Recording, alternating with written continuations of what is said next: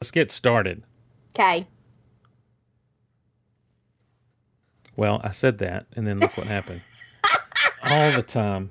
All the dang time. The ultimate teases. Oh, here we go. This is an emergency broadcast. Nope. Attention, everyone. Nope. Stop. Okay. I miss having my little soundboard program. All right, here we go. Attention, everyone. This is an emergency broadcast. The unpleasant noise you are about to hear coming from your radio is not a mistake. Please do not turn off your radio, but turn up the volume on your receiver as high as it can go. Do we want to get rocked?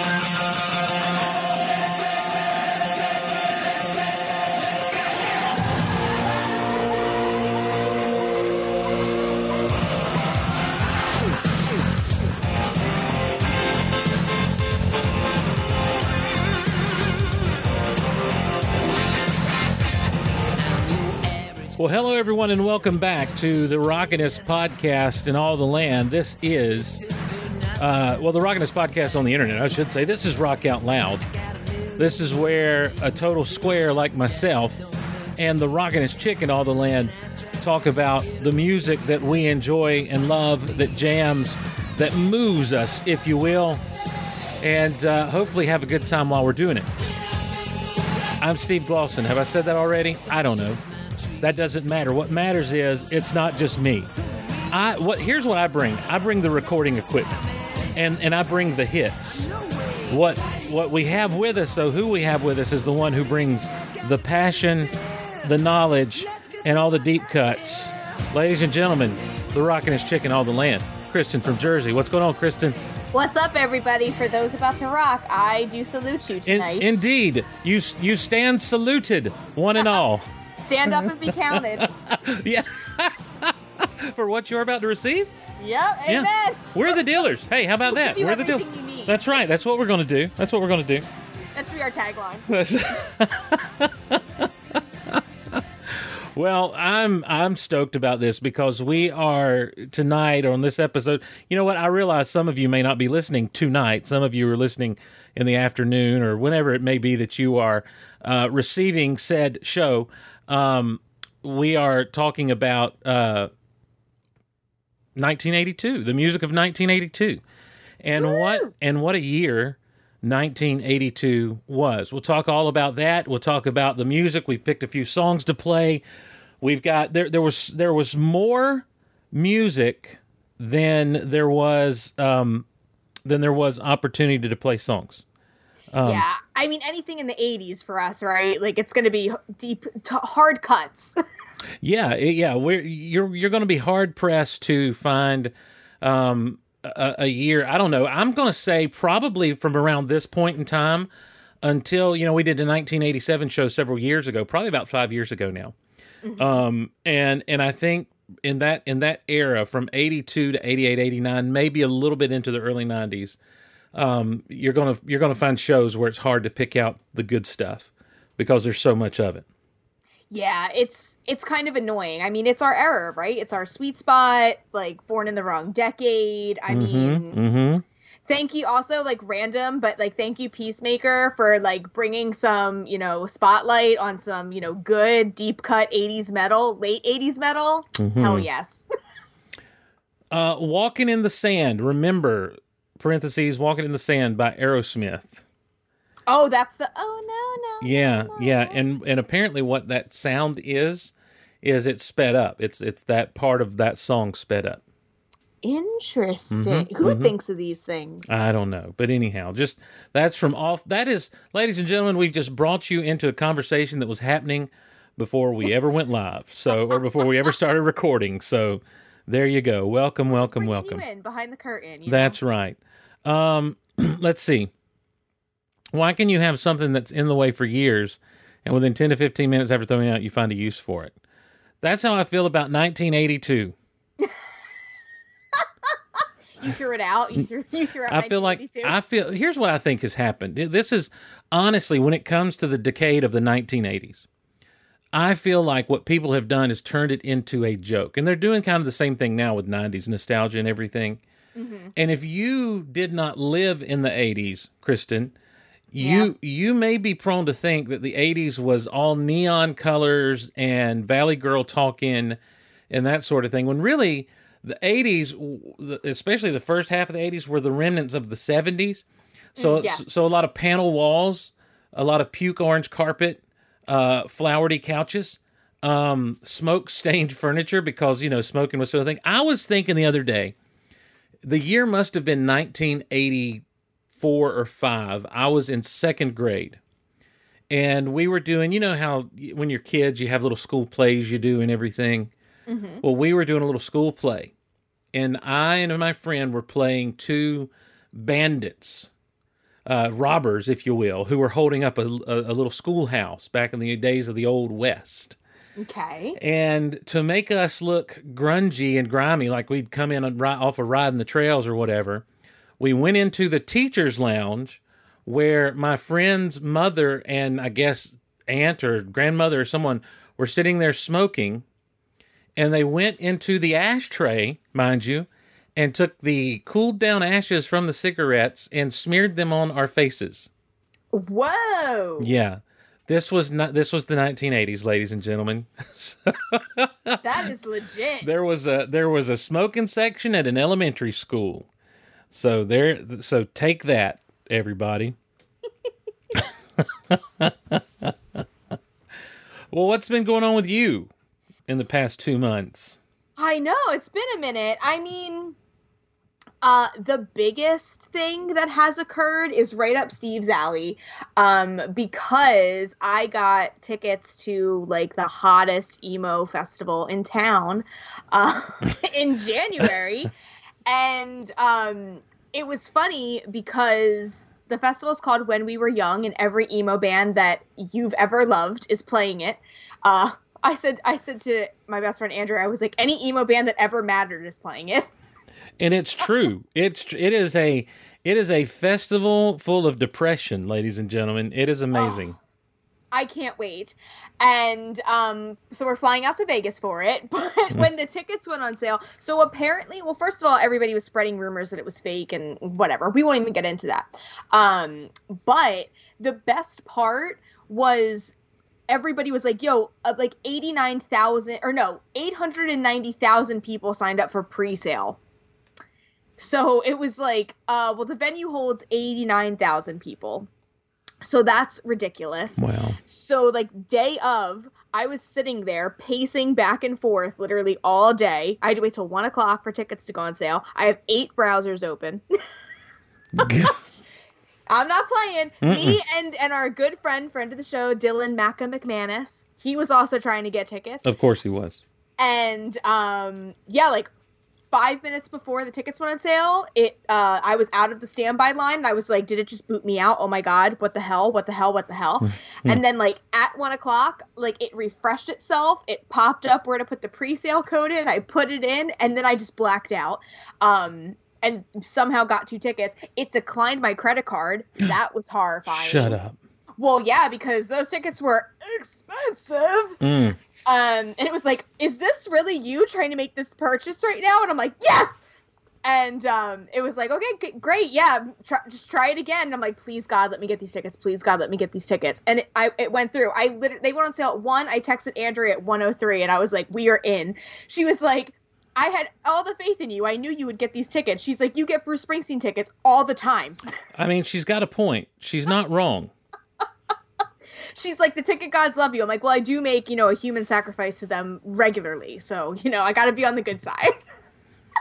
To make a sacrifice to the gods. so yeah so uh, if anyone's going out to um, when we were young fest in october in, Oc- in october words i'm tired i've been up since 4 a.m i'll be there super stoked can't wait day one I, I have no words. I will come back with a full report for you, Steve, because I know how important that festival is Look, to you. I'm telling you what. When I saw this, I was just like, "Why can't? Why oh why can't I have the same deal with the rock ticket gods that Kristin has, so that I too may travel all the way across the country, so as to be at this festival that with all of these names that I love."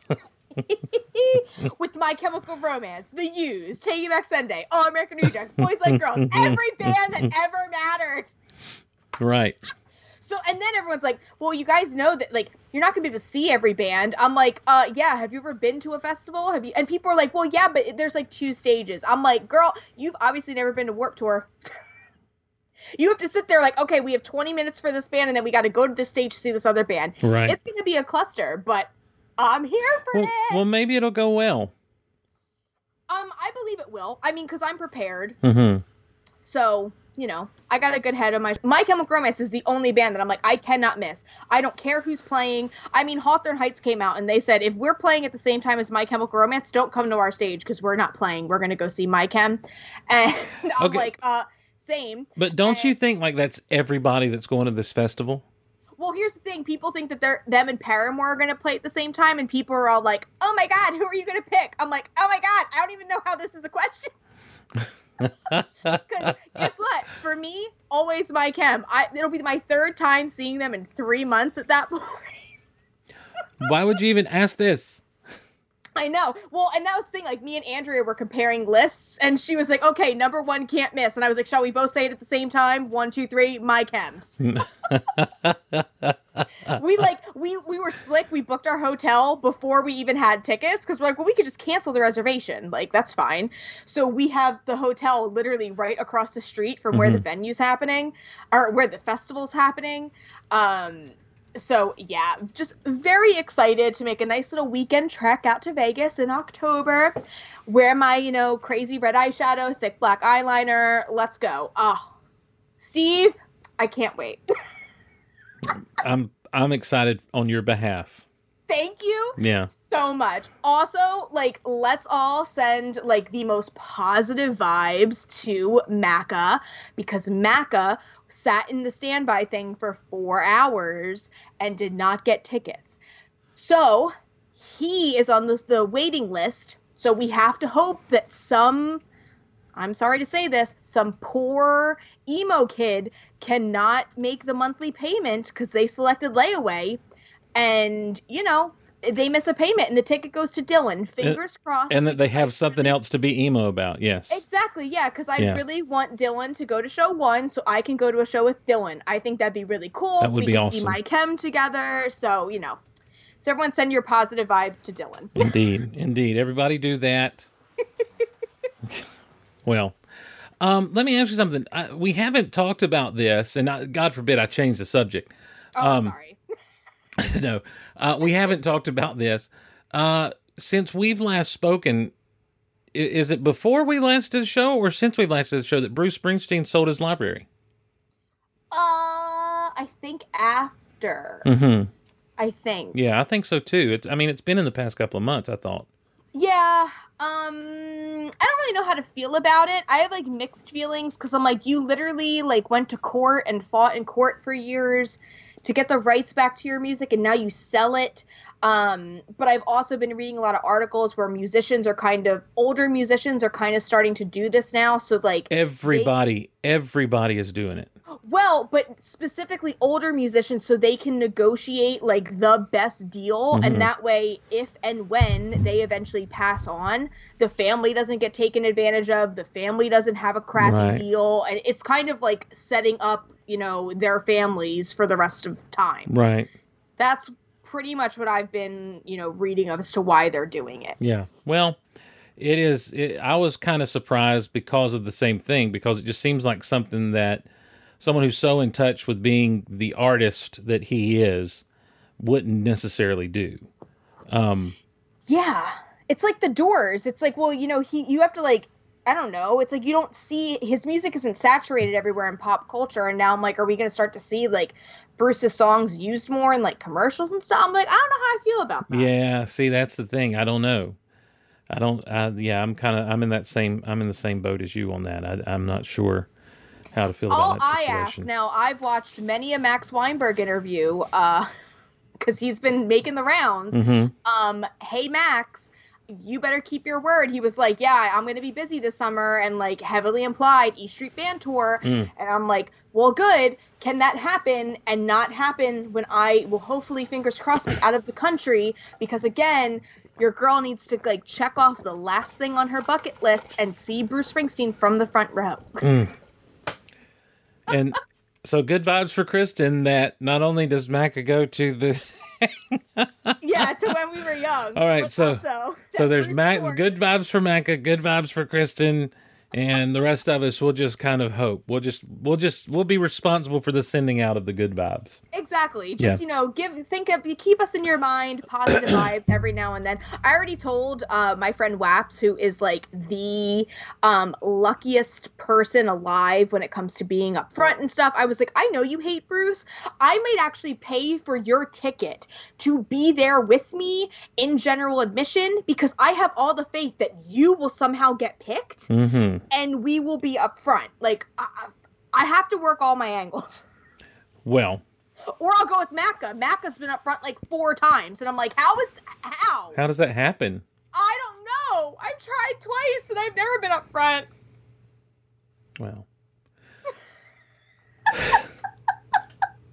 The struggle is real. and now, and now the quest for front row with Bruce begins anew. It is a quest. It is a quest, and it's you know it's one of those things that you just you you you feel bad for the people that don't get to do it, especially the ones that really desperately want to. I know. uh, If you would have told me, hey, Kristin, by the time you're 32, you will have met Bruce, but you will have never seen him front row, I would have been like, yeah, okay, sure, I will have met Bruce by 30. Yeah, that'll never happen. That's you know what that's really interesting because the uh the that is yeah. If you told me that you'd meet, of course, of course, what a great statement. I love that. If you'd have told me I've met Bruce, but I've never seen him up front, well then how'd you meet him? I know. It'd be this long. It's like, wait, what? No, back up. How? Yeah. What, do How you mean? That's meet him? impossible. If you've met him and you haven't been up front, then that doesn't believe you. I think you're a liar, future future me. I know. I'm. T- it's dude. It's rough. It's the con- hard the out here. confusion that would set in on young Kristin.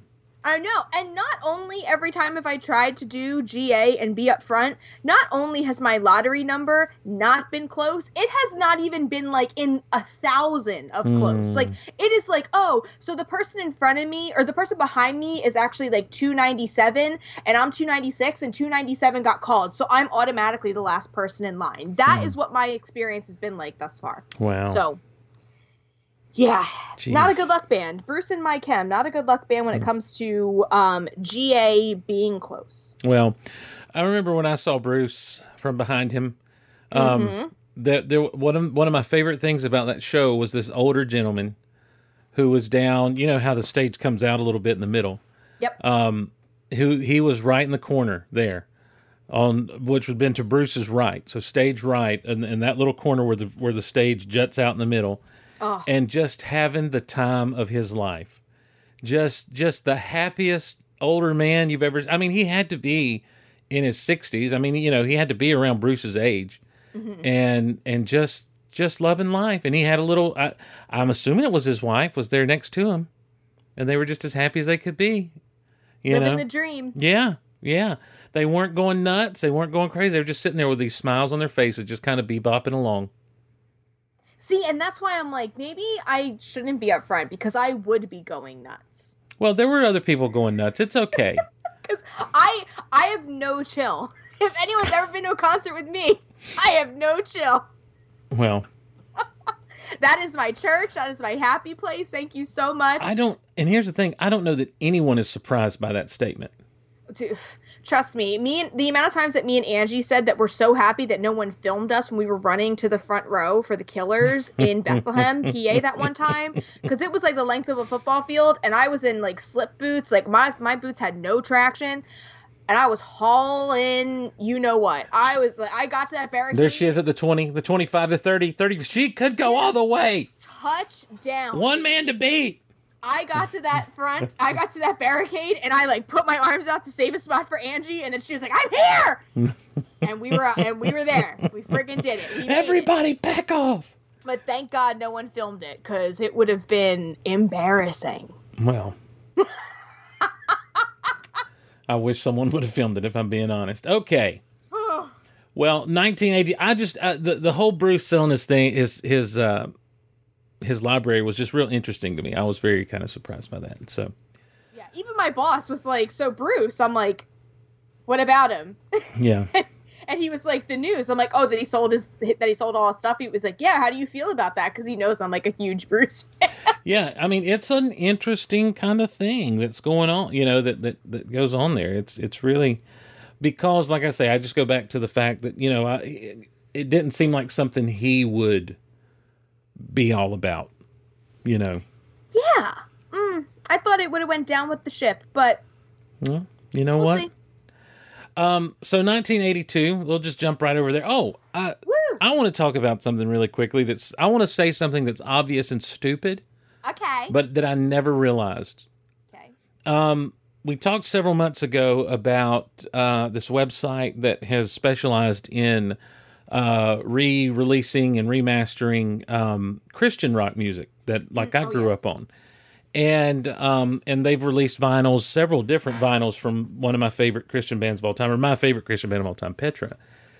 And my wife was kind enough to pre-order them for me for Christmas. She thought she was ordering them that they would be here by Christmas. then she realized it was a pre-order and thought they would be here by my birthday. And of course, they weren't here by my birthday, but they came in this week. And um, and I was just looking at them and understand my entire life, I have seen Petra albums either on cassette, which is really rare, but mostly on CDs. And and so I pick up this album and I'm looking at it and I turn over to the back and it's like I'm looking at the album art on this thing because they did this thing. They they started doing almost a little bit like Boston, you know, where Boston kind of had a UFO kind of thing going Yes. on a lot of their stuff. Only their spa- they they they likened it more to like Star Wars is what Petra did. They're like Star Wars was cool and we thought it was cool, so we started making spaceships out of guitars. and you hated that. No, I think it. I mean, I think it's. I think it's kind of cool rock and roll kind of stuff, you know, and some of the imagery they put in. But I was like, I never noticed people down here. I never noticed this here, and I realized I'm like, the artwork was made for a record. It wasn't made for a CD, and so ah. it's just so cool to be holding, you know, this record that was originally released in the early '80s, late '70s, or whatever it was, or early '80s, and just kind of see it for the first time with fresh eyes. Like, wow because you don't find Petra records when you're going out looking for your vinyl stuff. Like, you know, I've I've perused, I've started perusing, and it's like, nope, you don't really find a lot of that kind of you know Christian rock stuff out there. So, um, I I, I just think it, you know, look look, I saw in that moment, I'm like, I see the value of vinyl, I feel a habit forming. and well, that's the problem. I am addicted to collecting. And Can so, we please? We need to do a visual podcast where where we sh- where we show off our toys. Okay, Because Steve, literally, my because Angie was asking me today because um the vinyl shop that I go to, they just got a pressing of Master of Puppets and He's selling it for a hundred bucks. I'm Mm. like, how is Master of Puppets so, worth so much money? Because I have it. You know how much I spent for it? Zero. Because Angie gave it to me. right? But it is the second most valuable vinyl in my entire collection. Wow, what is what is the deal? I have no idea. I'm like, has this not been pressed before? Is is like a first pressing like a big deal? I have no idea. But I have it and it sits under Kiss Love Gun for the most expensive album in my collection. Hmm. so I'm just like, okay. And like every about every week Angie's like, how much is your record collection worth with on Discogs? Wow. And she's like, if you ever sell it, just anything that I gave you, just give me a cut of it. And I was like, dude, I am not, I am not selling any of this. This is dying with me. Thank you. So yeah, I'm pulling it up now on Discogs, and I don't know. I'm not seeing. I'm not seeing it. I don't know how. I don't know how to look and see what they're saying it's worth there. I'll send you the screenshot of my thing. Thank you. anyway, all right. Well, look. I just texted it to you. 1982 it's the music of 1982 that we're talking about and i've already said 1982 was a crazy crazy year for pop culture there there there was born in 1982 many things um, that have just impacted and and kept going that have been constants since those days and and of that a lot of it is the music like i like going through some of the music that was released in 1982 is just absolutely mind blowing. Um, as we were emailing and you sent me your pics, you know, you you sent a link to Wikipedia about and said, look at the other notable singles from this year. It's year insane. It's disgusting. and it's absolutely ridiculous. Um, it is Jack and Diane was 1982, ladies and gentlemen, and that's a that's a big honking show staple. That's why that one matters to me so much. okay. But listen, 1999 by Prince, um, Africa by Toto. Uh, let's see, Back on the Chain Gang by the Pretenders. These are these are songs you're going to hear on like classic hits or classic rock stations all the time like all the time. uh, just rolling through, rolling through, just to kind of see what what else we got here. Um, Crimson and Clover by Joan Jett and the Blackhearts, which is a great version of that song. I think Prince is a little bit better. Dancing in the Street by Van Halen. ABBA broke up this year, but they had a they had a single the day before you came released, and of course they're all back now. How about Don't Stop Believing? Don't Stop Believing was still charting in 1982. Girls on Film by Duran Duran still Mm-hmm, charting in 82. Um, uh, let's see here. Yeah, girls on film. You said just then. Gloria for all our pop fans out there. Still, it, it was there that week. Um, Heart Attack by Olivia Newton John, who was still getting physical. Um, Hot in the City. Uh, we got some hurt. Mickey. Oh, Mickey's so fun. Um, So it's fun, you blow my raining. It's raining men by the Weather Girls. Uh, Hurt so good. John Cougar. You know all kinds of stuff that like still gets played or still you know is still there in in in a lot of ways in the zeitgeist. Yeah, Uh, that's just absolutely. It's absolutely just stunning to see what was going on. Van Halen's version of Pretty Woman was that year. That's one that still gets a lot of play. Rockin' the Casbah by the Clash. Um, one of my one of my uh, one of my honorable mentions is honestly Bob Seger, "Roll Me Away," uh, from his album "The Distance." I don't give Bob Seger enough love on this show. I don't think so. I um, mean, You Got Lucky by Tom Petty. Good night, Southern. Like, and it's funny because all these songs, for the most part, sound very 80s. Like, if you were to listen to them, you'd be like, Mm-hmm. Yeah. 80s. I don't know that I'd be like, oh, 82. that early in the '80s, right? yeah. Right. But what we're where we're at is White Wedding for crying out loud. Oof. Um, but where we're at is honestly we're in a time where you're post disco and you're just before the new wave stuff. And yes, so like the very fringe and of so new wave. and so pop music has a little bit of disco left in it, just a touch, a smidge, if you will. But it, it but it's leaning more into what the the pop music of the '80s would be known as, you know, before you get to kind of the new wave stuff. But rock and roll is, I mean, rock and roll is here to stay, according to Buddy Holly. But also, um, you know, at this point, you've had some of your heavy rock, your heavy metal has kind of been coined as heavy metal. it's a lot of the new wave of British heavy metal. Mm-hmm. mm-hmm. And and there's and and the stuff that's happening is it, uh, you know, out in California is really starting to ramp up at this point. Um, Yeah, because in 82, you have the US Festival, which Mm-hmm. the US Festival had an entire metal day Yep. that had freaking like Ozzy, Van Halen, Motley Crue, like the LA scene. Not that Ozzy's LA, obviously, but the LA scene was very prominent on that day. Right, right. And so you've got, you know, Dio is rocking at this point in time.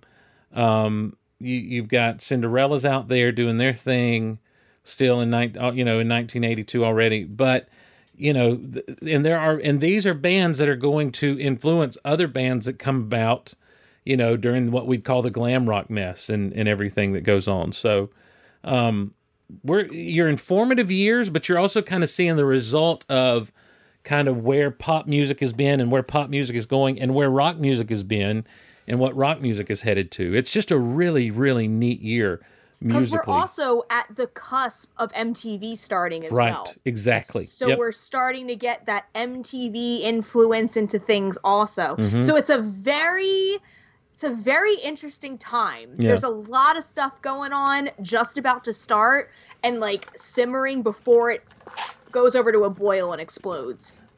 Well, cable TV is a thing. It's starting to be a thing. You've got stations like the USA Network, TBS has been around, CNN launches in 1982. Um, you know, so there there's a lot of stuff happening on TV. Not only a CNN launch, but I mean, you've got uh, some some really fun TV shows happening. Of course, Saturday mornings is packed full of like the Smurfs and Black Star. Uh, you've got Spider Man and his amazing friends. You've got an Incredible Hulk TV show on in the evening, which this will be the last season of the Incredible Hulk in 1982. But you also have a, a cartoon in the morning and that sort of thing. Cheers uh, debuts in 1982.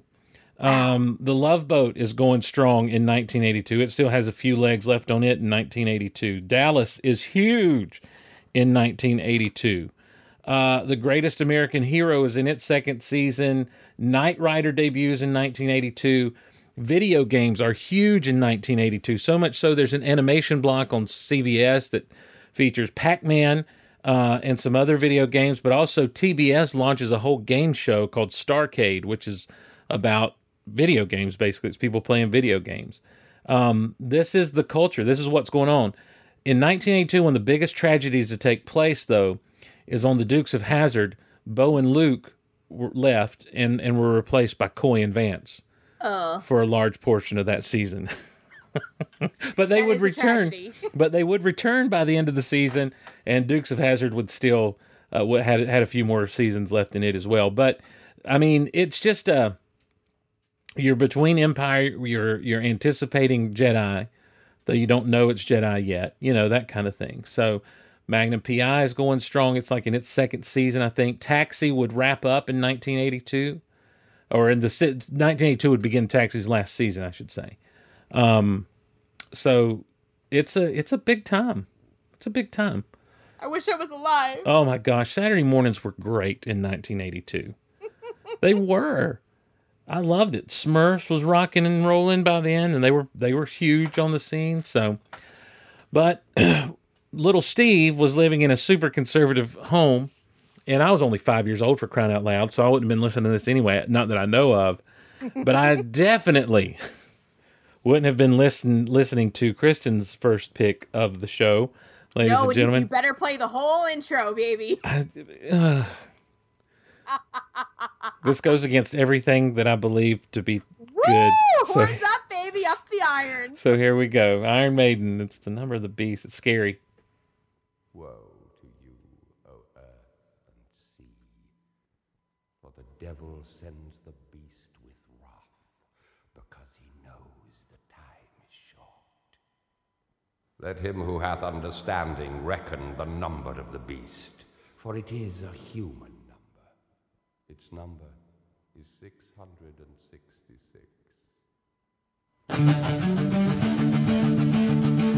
I left alone. My mind was blank. I needed time to think to get the memories from my mind. What did I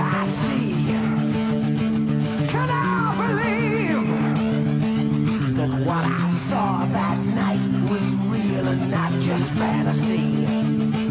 Just what I saw in my old dreams were the reflections of my Walkman staring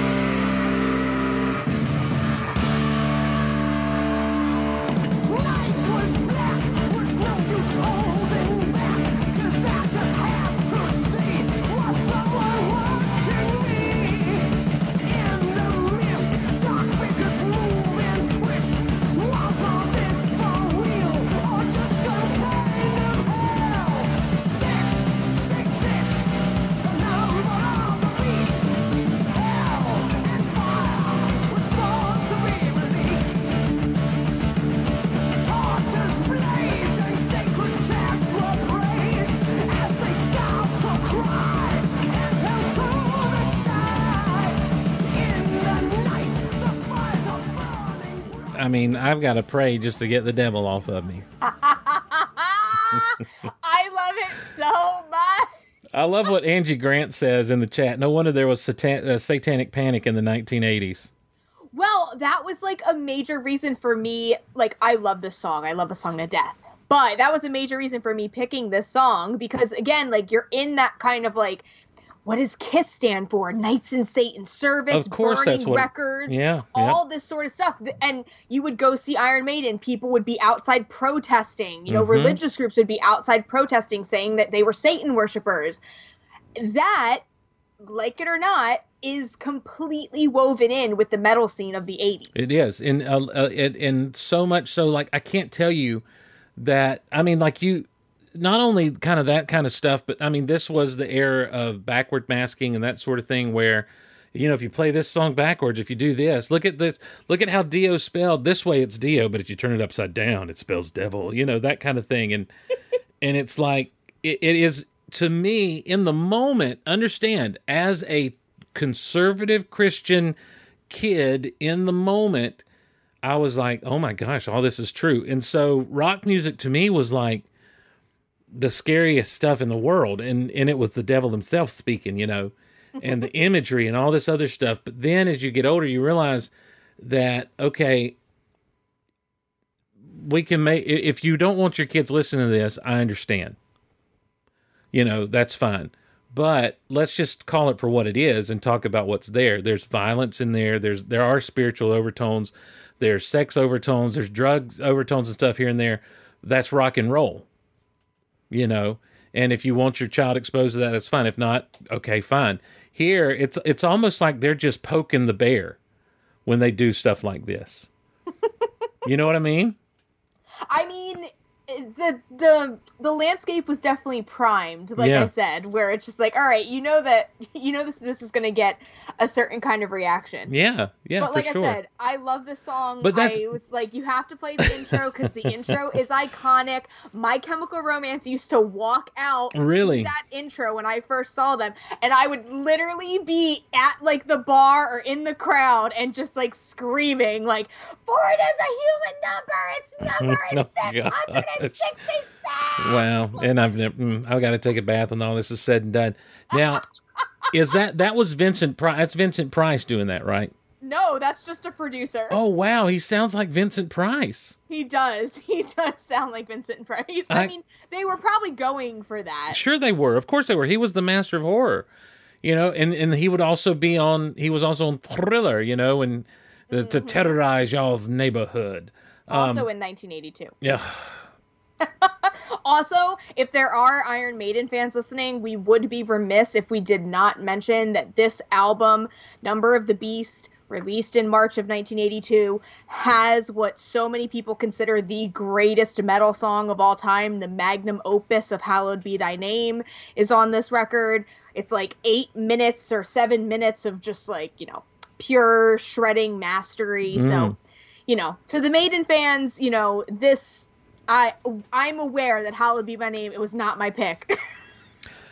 well, now here's a fun little ditty that's that's kind of a very very much off the beaten path, but has to do with the with the contents of this song. oh, Um, there is a Christian rock band, again, one that I really enjoyed growing up, called named DeGarmo and Key. They were the first Christian group with a video on MTV in 1985, okay. and it was banned from MTV oh, for violence. what did they do? The name of the song is 666. And in the song, uh, the the bad guy who is supposed to be like either the Antichrist or the devil or somebody gets set on fire. And so they played it once, and MTV got complaints, and they had to edit the video to take out the man on fire, or to cut down the time that he was on screen on fire, that sort of thing. So yeah, well, you have to remember, Steve, the "Living in Sin" music video by Bon Jovi was also banned, not because of all of the you know adult fun time activities occurring in it, but because um, at one point she takes the body of Christ in her mouth, and then the next shot is her with a finger in her mouth. That's why it was banned. Well, M- Madonna had similar instances, didn't she? Yes. Yeah. I mean, but Madonna was burning crosses. To be fair, that is Yeah. a little bit more radical. Well, yeah, especially nowadays. Yeah, you're right. You're right. Anyway, so but here's the thing: you pull out Iron Maiden, and I and look, I, I, I guess we could have just done this as an honorable mention, and probably should have given our um, given our format. But I just couldn't help but also include this by Iron Maiden.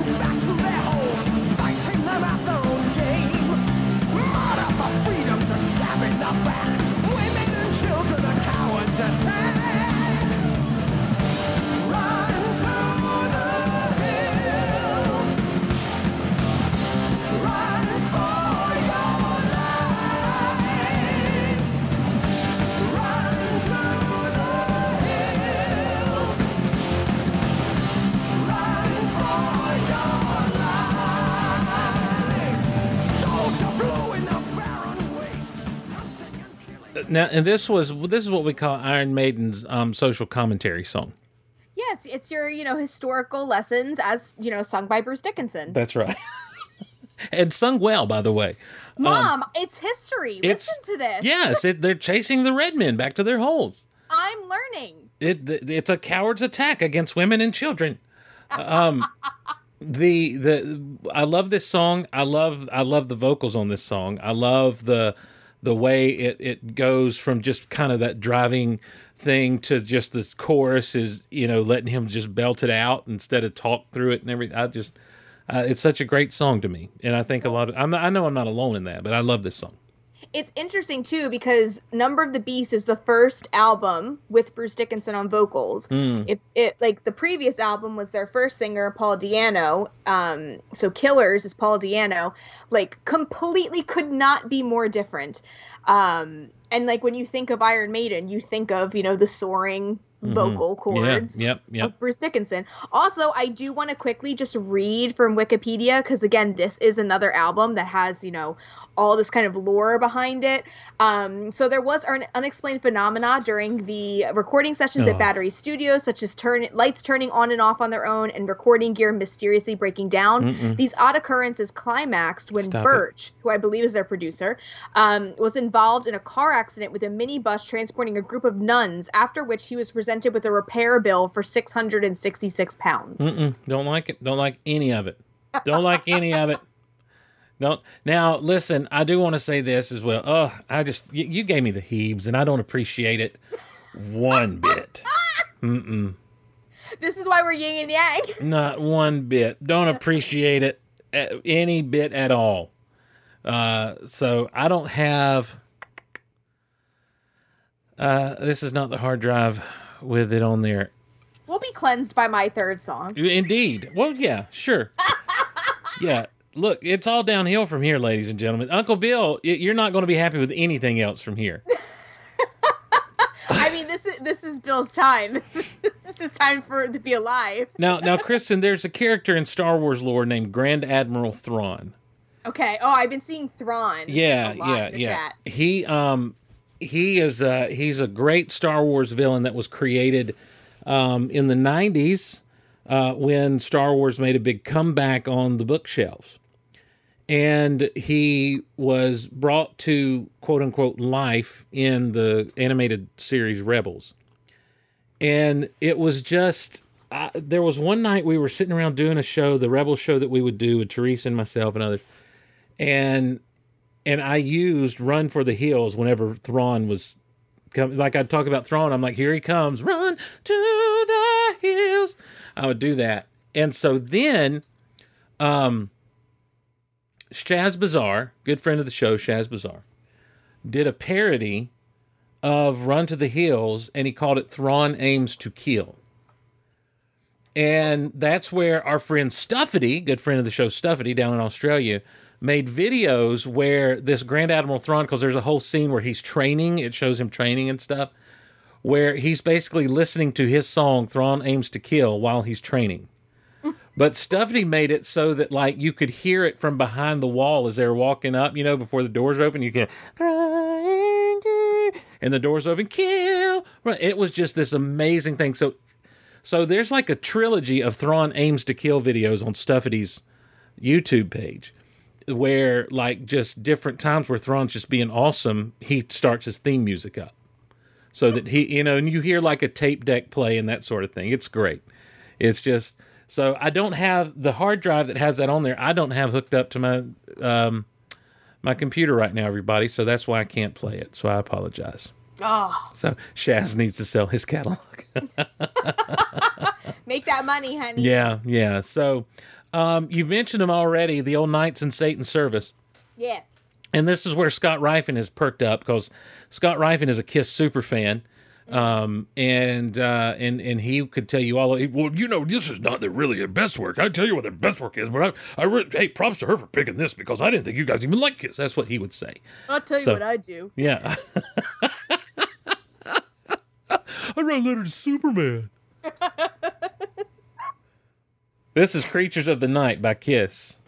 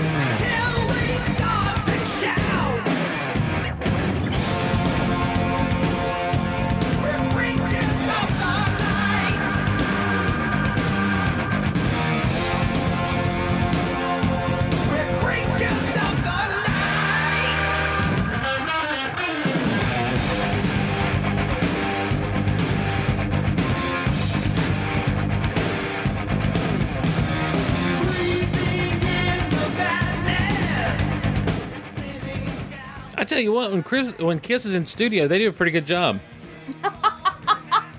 Well, this was their like return to, like rock after you Mm. know the Kiss Code record and stuff.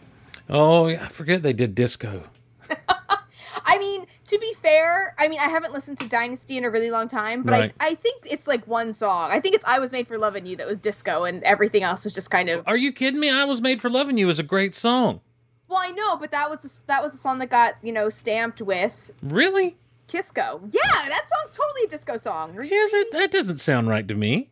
That uh, oh my god, Steve, that like like bass in the beginning, that is so disco. All right, I need to hear this to see what I'm what I'm wrong about. Oh god, Kisco haters, plug your ears. That That is disco. okay. baby. All right, let me tell you what makes it disco. It's not the bass. It is the it's the drum. It's the Yeah. rhythm.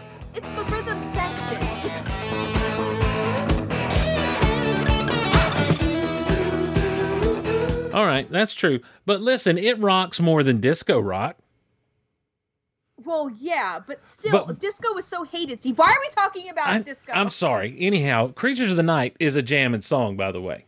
it is a very jamming song. Yeah. Um, and I wanted to pick this song one, obviously, because it was released in 1982, and the the big song off this record is "I Love It Loud," which I hate that song. So, so I wasn't picking that. However, um, with this song, so this song will always remind me of the like the first time I ever went into the rainbow, like without um like going on a tour or something like that, like the first time I ever sat down to like eat and hang out at the Rainbow in Los Angeles, this was the first song that was playing when we sat down. Um, so I will always just have that memory of like That's jamming cool. out to Creatures of the Night. Yeah, that's cool. in the rainbow. And then also so um when i inherited angie and bill's record collection i got like all of their kiss. Hmm and like obviously it's like all makeup kiss. Right. and like i had a few kiss records before that that i got just by like going to like garage sales and Mhm. stuff like that. But the only makeup era kiss vinyl i did not have was creatures of the night and i said this to andrea now here's the thing if you tell my best friend something like that she immediately goes to well i have to get that for her for christmas or for her birthday whatever's Right. closest.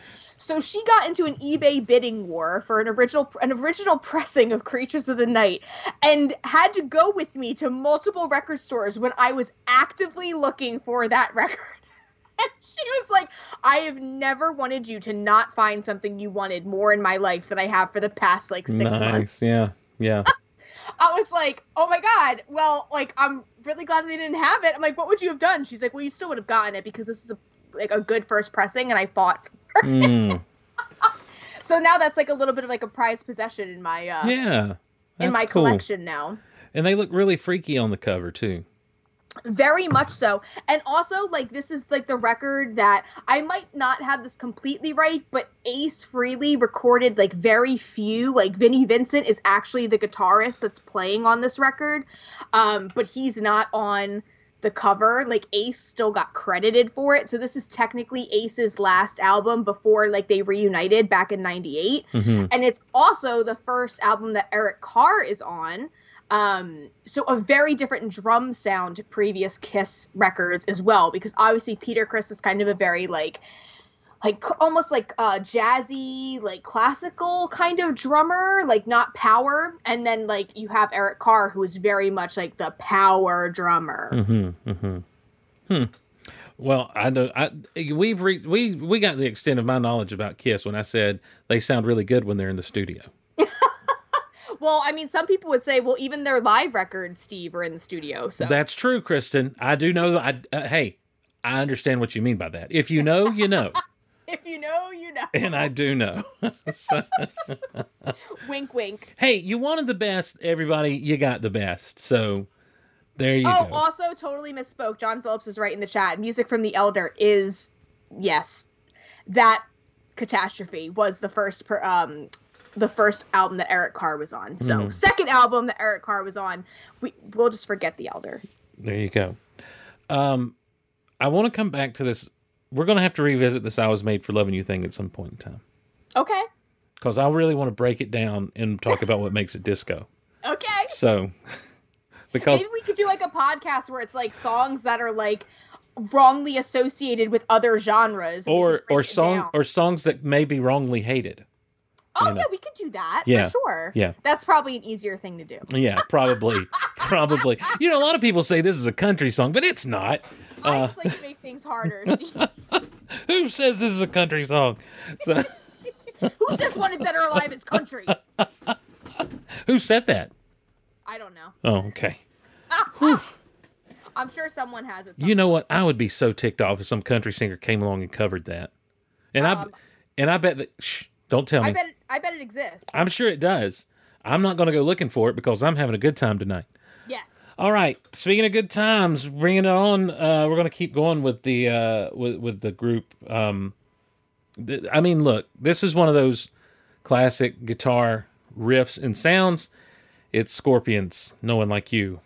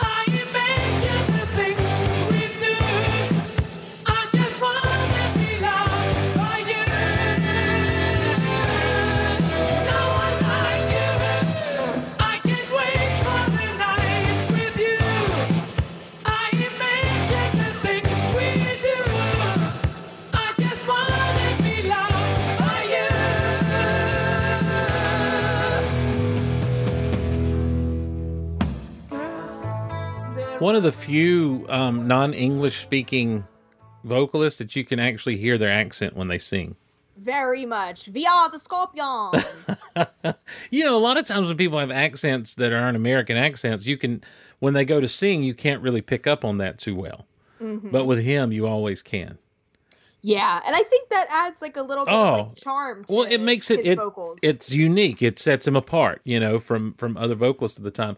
Listen, that opening to that song is as iconic as any rock song that's out there. oh, it's a shredder. Yeah, for sure. And um, I love uh, Mark also, you know, uh, Guitar Hero. Um, and sure, I believe this was a Guitar Hero riff, but that's fine. That's fine. That's fine. So- I mean, hey, like I think of Guitar Hero almost as like again, like in the '90s, right? Like uh, in the like early 2000s. Yes. This era of rock, not cool. Like Nope. no one wanted to touch it. So Guitar Hero comes out, puts songs like this on here, and all of a sudden it It becomes really, a more you're palatable. right. You're exactly right. It really did do a lot to help a, a, a good heavy metal resurgence take place. yeah, um, it's crazy. So thank you, Guitar Hero. For sure. For sure. Also, if y'all want to watch a super 80s video, just look at the video for No One Like You by the Scorpions. you are welcome. Well- there is prison. There is um, a guy with forks in his eyes bashing a guitar against a wall. There's a random blonde girl, because of course there is. Right. Right. Crazy. Of course there is. Of course there is. Here's the thing, Kristin, if you'd have told me, if you'd have said, you know, here you are, Steve Glosson wants to be a millionaire, and you're sitting over there, you're doing the Regis role, and you're like, the hit single, uh, No One Like You was released by the Scorpions in, was it 1984, 1986, 1982, or 1963? You know, because they always have a stupid one on there. I would have said, I would have, I, I guarantee you, I would have said like 86, 87. I also probably would have said Yeah. that too, because I think the Scorpions are honestly a very over. Overlooked band in terms of like laying the groundwork for that 80s sound because like you said you listen to the song it sounds like everything that came out from 86 to like 89 Mm-hmm, mm-hmm. like it fits right in there Yeah. like the one thing for me that kill well it doesn't kill this record but like the album that comes before this record animal magnetism Mhm. oh my god that is hands down my favorite scorpions record. So like this like there's some bangers on it. Like no one like you obviously is a Mhm, banger. Mhm. but i'm like oh i just wish this was animal magnetism. And then of course you have the big one which is the next record that comes after this in what like 84 love at first sting? Which is huge. That's got all the huge hits on there. That's got Rock You Like a Hurricane and yep. Mhm, still loving you big city nights i'm leaving you. Yeah. Mhm. Um, they they put out a cool album back in 2011 Mm-hmm. that was basically some some re. I think it, I don't know. I think it was re-recordings of these songs of a lot of these songs. I don't think it was like a best of album. It's called Comeblack. okay and um and so you've got rhythm of love no one like you Rock You like a hurricane of course and all of these children of revolution tainted love um it's got uh it's got of course winds of change from 1990 on there which i mean i remember when that hit i mean that was you know that's 13 year old glosson so you know, definitely was aware of the fall of the berlin wall and everything and you know that became an anthem for the time back in 1990 take me to the magic of the moment yeah. So, all right. Um, okay. now we're gonna have a palate cleanser Indeed. Is that what you call it? well i mean it's not a satan song That's true. That's true. welcome Mm, Well, don't think I should have to ask for that, Kristin. Um, in 1982 you do you're right. Hey, how about you're right? You're right. All right. This is modern English, and Uncle Bill's going to be mad at you. Here we go. I melt with you.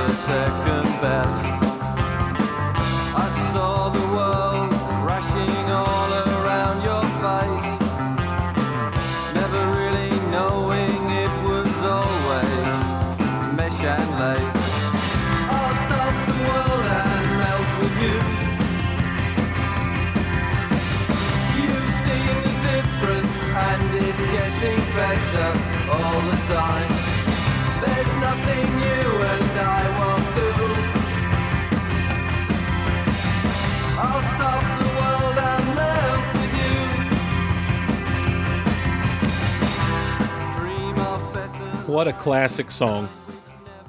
And so 80s. Oh, so very 80s. So, how many movies is this? I mean, this feels like it's been in a thousand of them. I was just gonna say, so okay, I love, love the movie Valley Girl, and this is like the main, like this is the couple's theme song. Is "I'll Melt with You." Yep, Also, yeah. a, like a very loved song of my Graham. So, hmm so gotta love this song, you know. I mean, I don't know that it's been in a ton of movies, but it feels like it is one of those that has been in a bunch. But I, I I- obviously Valley Girl back in the '80s, um, and yeah, I'm seeing here nothing else really, other than maybe like not another teen movie, which you know is a whatever. Stranger Things. It was in Stranger Things. whatever. Well, I mean, like it's a parody, so it's going to be put in there for like humor's sake, not you know, not to be used to make it a great soundtrack.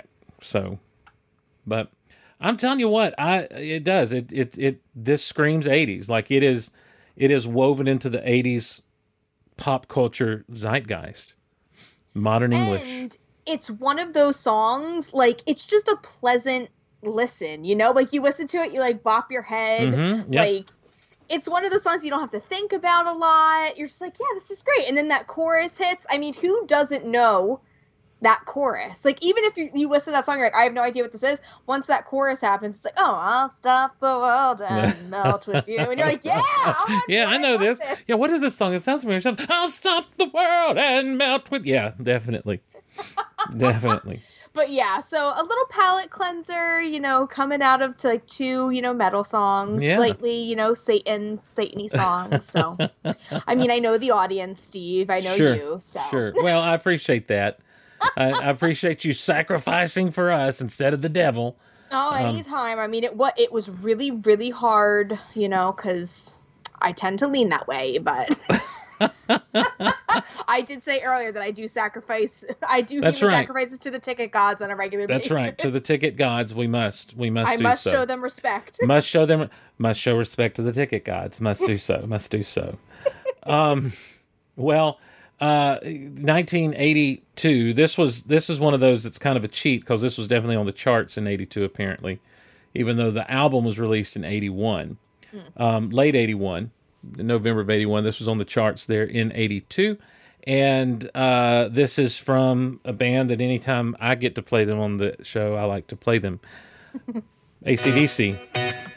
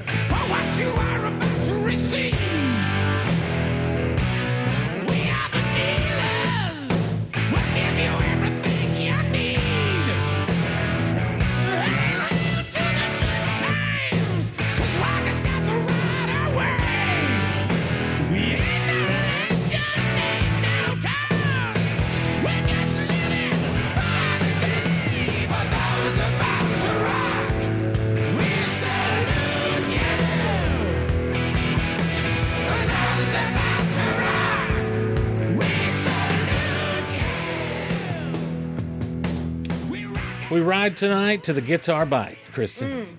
Um, this is uh, like thi- we've done a show best first tracks Yes. on an album, and I mean I think this is right up there with it. This is the follow up, of course, to Back in Black, which is you know hit after hit after hit came off of that album when it comes to rock music, rock and roll. But this, the way this starts is like we're just going to ease you in a little bit with a little bit, you know, but we're also going to command you stand up and be counted for what you're about to receive. You know, don't you can't sit down because it's about to get nuts up in here, and then.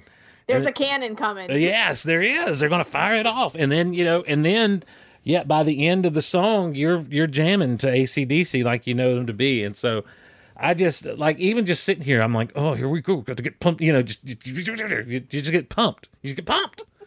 they do such great like um intros just to their songs alone. Like their songs always have like such a good build up Yep, yep. like and who doesn't freaking just love that? Hmm um i got a bit of trivia for you steve. Okay. do you want to take a guess to where the single for those about to rock landed on the charts? Um, when it was all said and done, well at its highest point like the highest point it reached oh on the charts. Um, overall or just on the rock charts? I'm sorry to make this more difficult. um it just says uk the, on the uk charts On the UK charts, well, it may, probably made it to number one in the UK. no No. Made it to number 11 in the UK. You're close. Mm, number 12? Closer. 13. Closer. 666. Way far away. I thought I thought we maybe get What about 15 or so? 15, 16? Yeah. Yes. Not bad. Not bad for Here's the here's what I like about ACDC. Here's what first of all, don't like that uh, apparently Brian Johnson did have a deal with the devil to do Back in Black. Um, but what I do like about ACDC is they they know who they are and they don't apologize for it. You know, you're not going to be like, well, here's the new experimental album by ACDC. You know, they, they didn't go through their acoustic phase necessarily.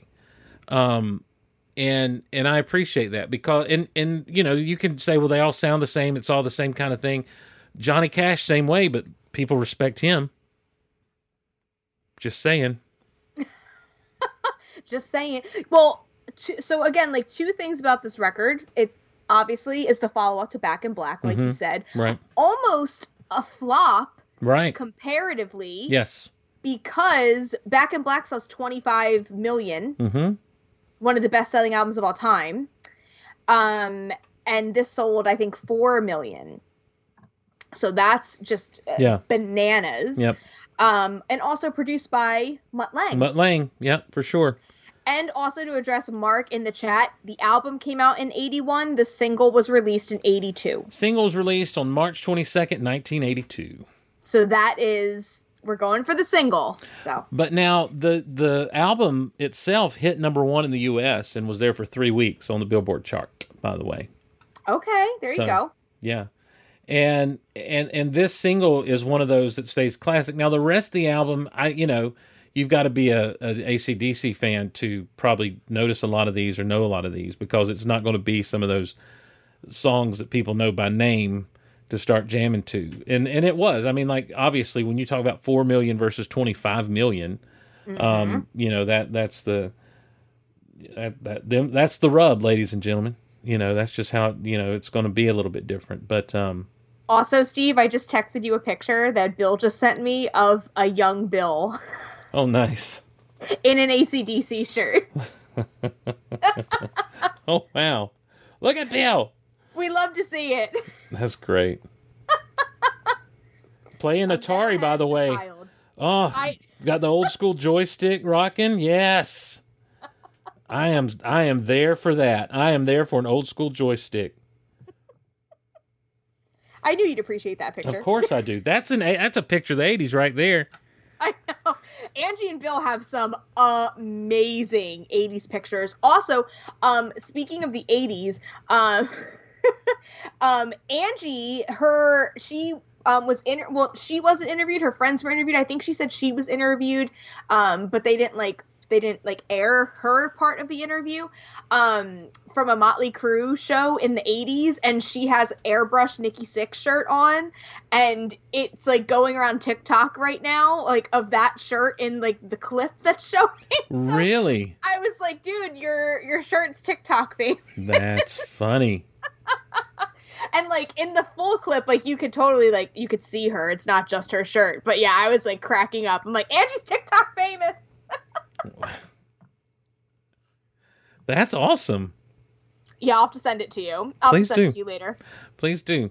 Um, let's keep it rolling here with uh, with of course Rock Out Loud staple, ladies and gentlemen, Bruce Springsteen himself.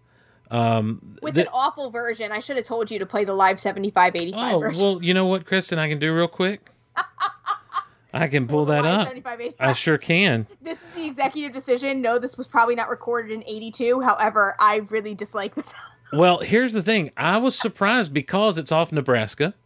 I know, not my favorite. Not- However, this song, Yeah. Oh. All right. Well, here it is. This is Reason to Believe.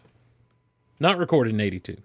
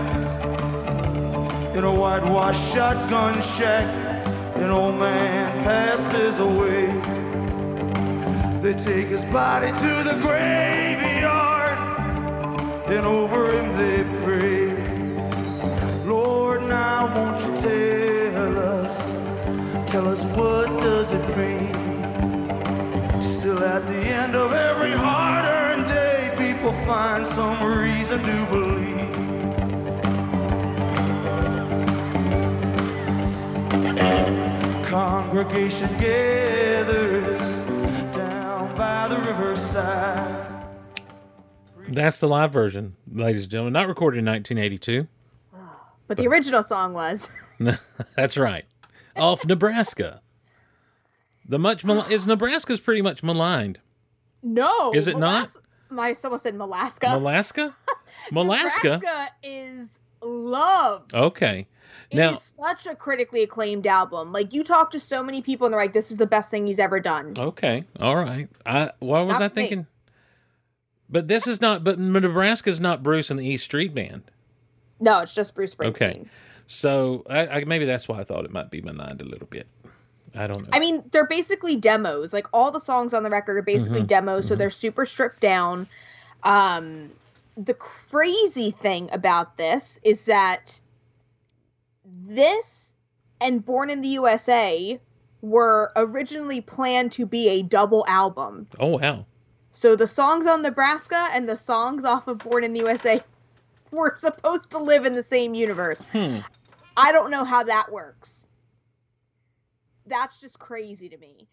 Um but I have always always loved Reason to Believe so much.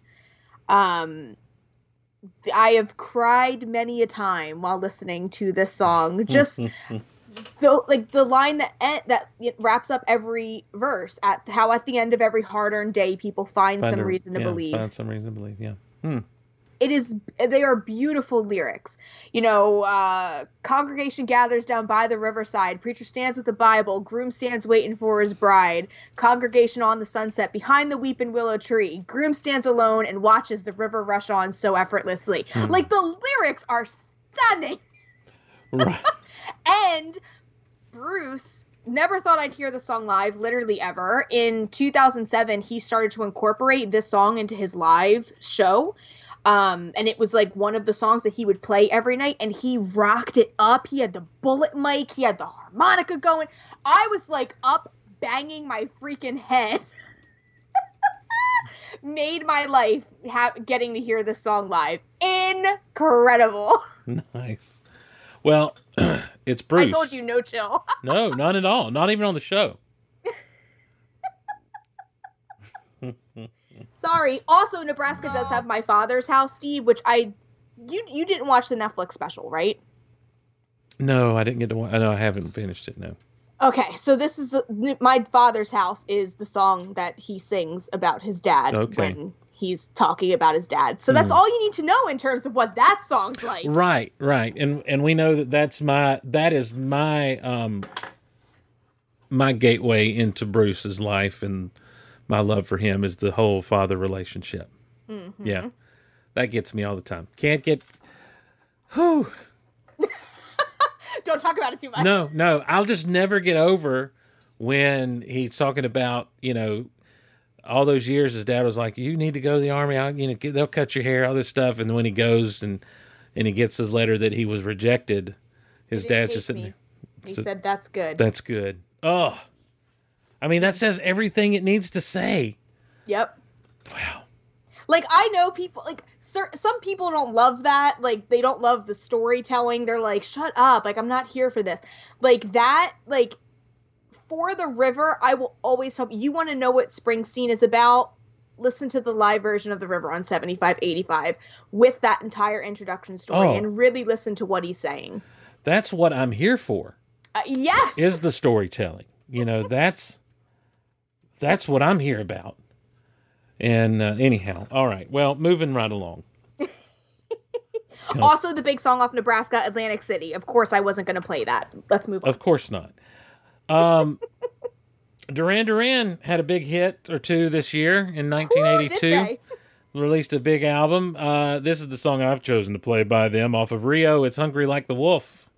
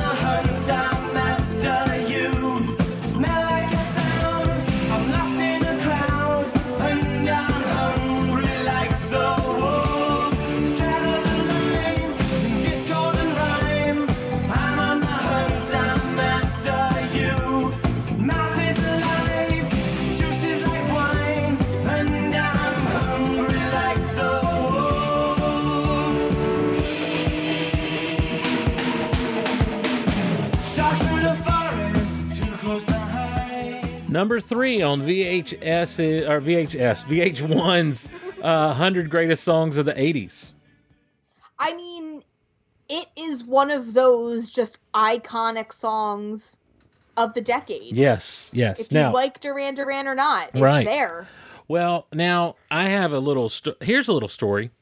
Love it. Um, I was walking down the street just the other day. No, um, the this song. Okay, and I've got it to, again. You've got to go back to all the Satanic Panic mm-hmm. of the 1980s, and you've got to go back to Vivid Imagination. Steve Glosson, little boy, like my imagination fires on all cylinders.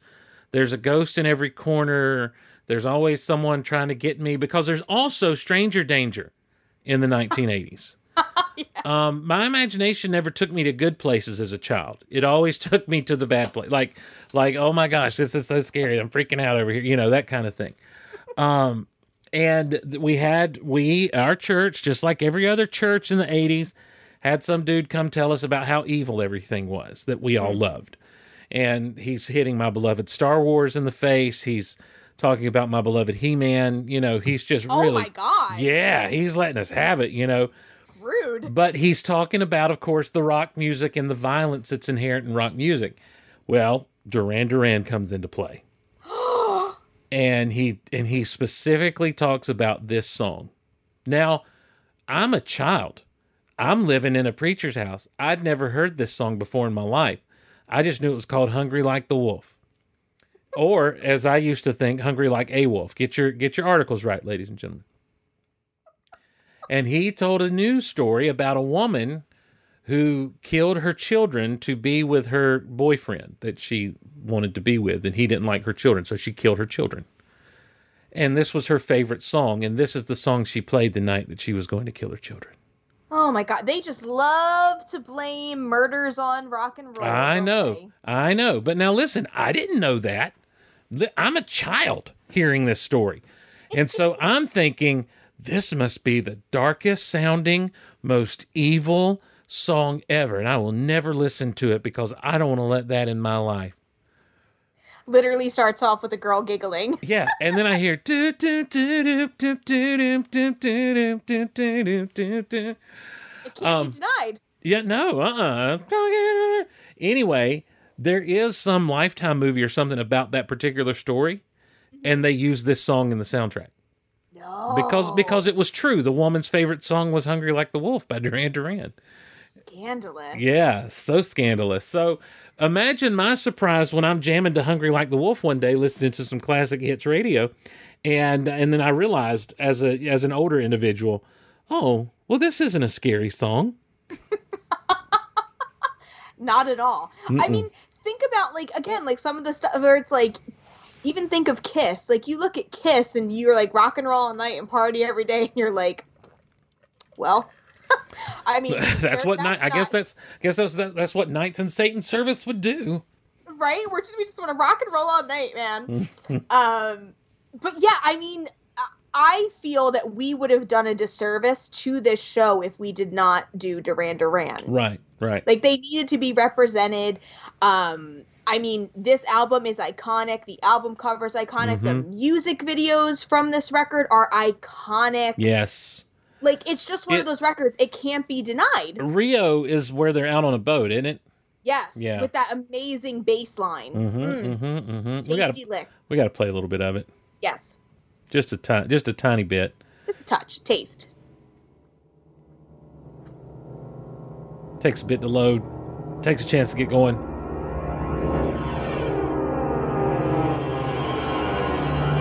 It's like the TARDIS coming in the land or something.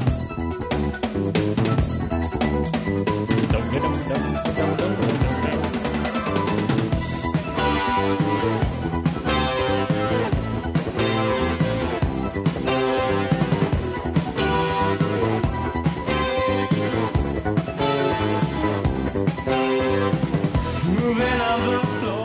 That whole idea of like a synthesizer style music with just a little bit of guitar going with it and everything mm-hmm. that is what like literally when you talk about this is kind of the the the this this era this this year or so is the time period that would influence everything that would come after it until the early 90s this is that sound. Very. I mean, very like like you said, like that synth, that keyboard, that it's I like for lack of a better word, that gloss. Like it's very glossy. Yes, yes, yeah, for sure. And like you look when by the time you get like to 1985 and you're doing and like and, and this is how you know the sound has stuck because it's working its way into children's stuff but like 1984 1985 uh Transformers movie is all synthesizer soundtrack with just that kind of just fingering the keys, you know, up and down the board, you know, kind of thing. Rocky Four, same thing. Um, you know, and it's just uh, TV shows, news shows for crying out loud. That was kind of the sound. I that makes me think so much of wrestling on TBS on Saturday nights. Just Ah. a just a you know, and it's all just synthesizer and a, maybe a little guitar in the back or a bass line in the back, you know, just like that. That glossy is the best way to put it. Right? And also we cannot overlook the fact that Duran Duran was I mean, they weren't a boy band, but in terms of the fanaticism that we would see later in the 90s with the boy bands, like that's what Duran Duran was. It's like, "Oh my god, are you a John girl? Are you a Roger girl?" Like you you had like everyone had their guy, are you a Simon girl? And, you know, their image was a huge part of that band. And again, did the critics hate them? Yes. Do critics know anything about anything? no. So, and you know, not to go down this rabbit hole, but for the first time they are eligible. They did get on the nomination ballot for the Rock and Roll Hall of Fame, and they 100% should have been in a long time ago. Mm-hmm. Just saying. But because they're pretty boys from the 80s, you know, no, you can't be in. So, Um, we'll see. I I would be um, remiss if I did not mention that my wife, when she was looking at 1982 songs, when she found out what we were talking about, um, saw "Hungry Like the Wolf." She's like, "I know that." I'm like, "How do you know that?" And she's How, like, how does one not know that? she said, "Well, listen." She's like, "They just played it on an episode of Grimm I just watched." See? It's in the zeitgeist, man. You cannot you cannot deny. The power of Duran Duran compels you. Mm-hmm. Now, I've done a little bit of research, and I believe I may have found this. Okay. The movie was called Small Sacrifices, oh. I believe. Um, the film is about Diane Downs and the murder and attempted murder of her three children. Yes. It stars Farrah Fawcett. Interesting. Yeah, John Shea of the uh, Lois and Clark fame, as he was. Uh, who was he on that? He was on. Um, he was on Lois and Clark as Lex Luthor. oh, I was gonna say it wasn't Perry. Was No, no, he? no. I, it was taking me a minute to get there. Uh, the film premiered in two parts, not on Lifetime, ladies and gentlemen, on ABC Oh. in 1989, November 12th and 14th, 1989. Now, here you go. You ready? On May on 19 May 1983, approximately 10:48 p.m., Diane Downs drives to McKenzie Willamette Hospital in Springfield, Oregon, with a gunshot wound to her arm. She claims that an unknown assailant attempted to carjack her and shot her three children Karen, nine, Shauna, seven, and Robbie, three. Terrible, terrible situation. Her eldest daughter, Karen, was suffering a temporary loss of speech due to a stroke after the shooting, but recovers sufficiently to serve as a witness in court against her mother. Yes. Diane's son is paralyzed due to the gunshot. In a flashback, her father, Wes, abandons Diane by abusing her and locking her out of the house. Anyway, that's in the movie. Uh, she was eventually tried and convicted of murder and attempted murder. During the trial, the prosecution plays Duran Duran's Hungry Like the Wolf to demonstrate to the jury Diane's choice of song used to motivate her to kill. And I believe this was based on a true story. That defense is as sturdy as Swiss cheese. based on the true best-selling true crime book by Ann Rule of the same name. So this happened. Interesting. And that's not one you hear about. You hear a lot about Judas Priest, you hear Yeah. a lot about the Ozzy trial. Yeah, yeah, yeah. So, but that's uh, that's Duran Duran, ladies and gentlemen. That's that's what happens to you when you listen to this music. So just beware. We've been on a roller coaster. now, listen. Speaking of listening to some music, Uh huh.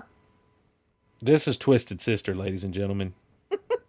Who, by the way, Kristin, this is where this is one of the another one I was surprised was around in 82. But here we go Under the Blade.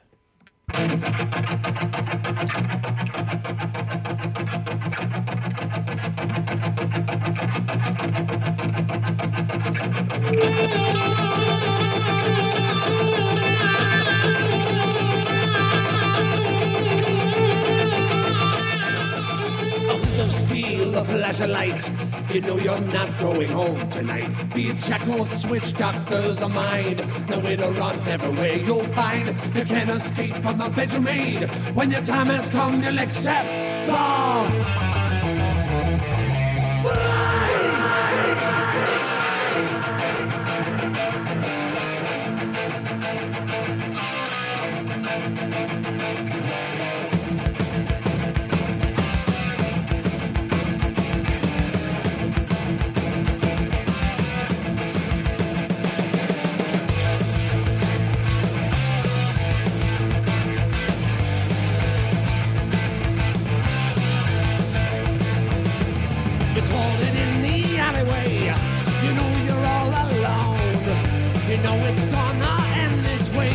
The chill goes through the bone.